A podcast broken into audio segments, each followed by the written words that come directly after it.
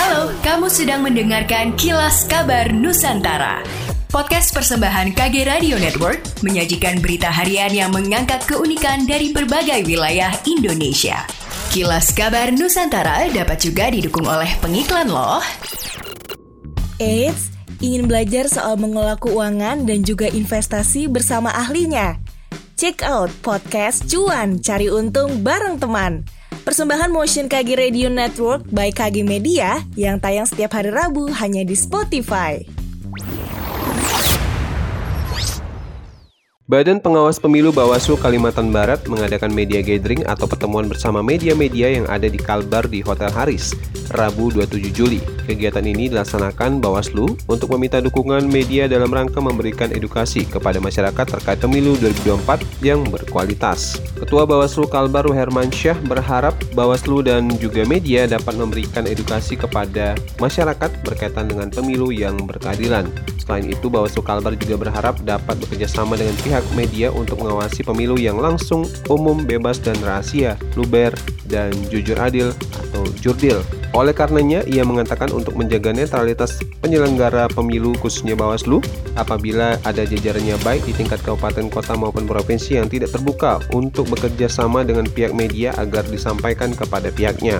Sementara itu, Faisal Riza, Kordif Pengawasan dan Hubal Bawaslu Kalbar, menjelaskan bahwa pada tahun 2019 menjadi puncak polarisasi di tengah masyarakat, sehingga peran media dirasakan sangat penting dalam mengantisipasi polarisasi ini untuk tidak terjadi pada pemilu 2024. Penggunaan nomor induk kependudukan atau NIK sebagai nomor pokok wajib pajak atau NPWP sejak 14 Juli 2022 mulai diberlakukan secara bertahap.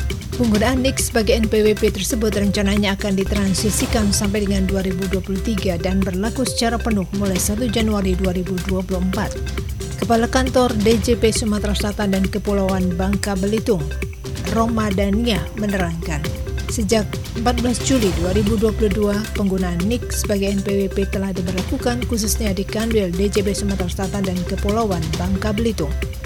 Dalam integrasi NIK NPWP ini, format baru NPWP orang pribadi secara otomatis akan terintegrasi dengan angka NIK, sedangkan NPWP selain orang pribadi menggunakan 16 digit angka. Ramadhania berharap melalui integritas NIK NPWP ini ke depannya akan semakin mempermudah pemerintah dalam memberikan pelayanan hingga pengawasan.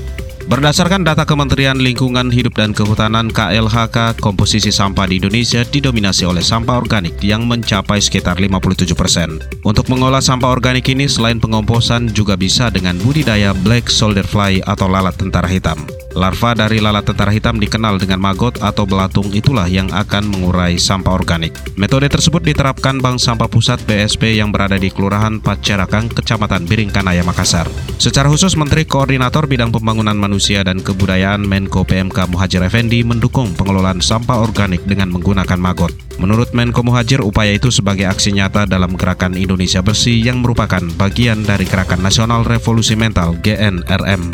Selain itu, budidaya maggot juga dapat menciptakan sumber penghasilan baru masyarakat. Muhajir mengakui budidaya maggot di Makassar masih terkendala fasilitas dan peralatan yang belum memadai. Selama ini alat yang digunakan masih diimpor dari Korea. Olehnya itu ia meminta pihak pemerintah kota untuk menggandeng kampus maupun stakeholder terkait untuk membuat alat budidaya maggot. Muhajir Effendi menambahkan sampah bukan hanya menjadi masalah di Makassar namun terjadi secara global. Langkah yang telah dilakukan Makassar dengan adanya bank sampah yakni pemanfaatan maggot menjadi hal yang diberi penanganan serius sehingga dapat dikembangkan dan direplikasi di beberapa titik lainnya.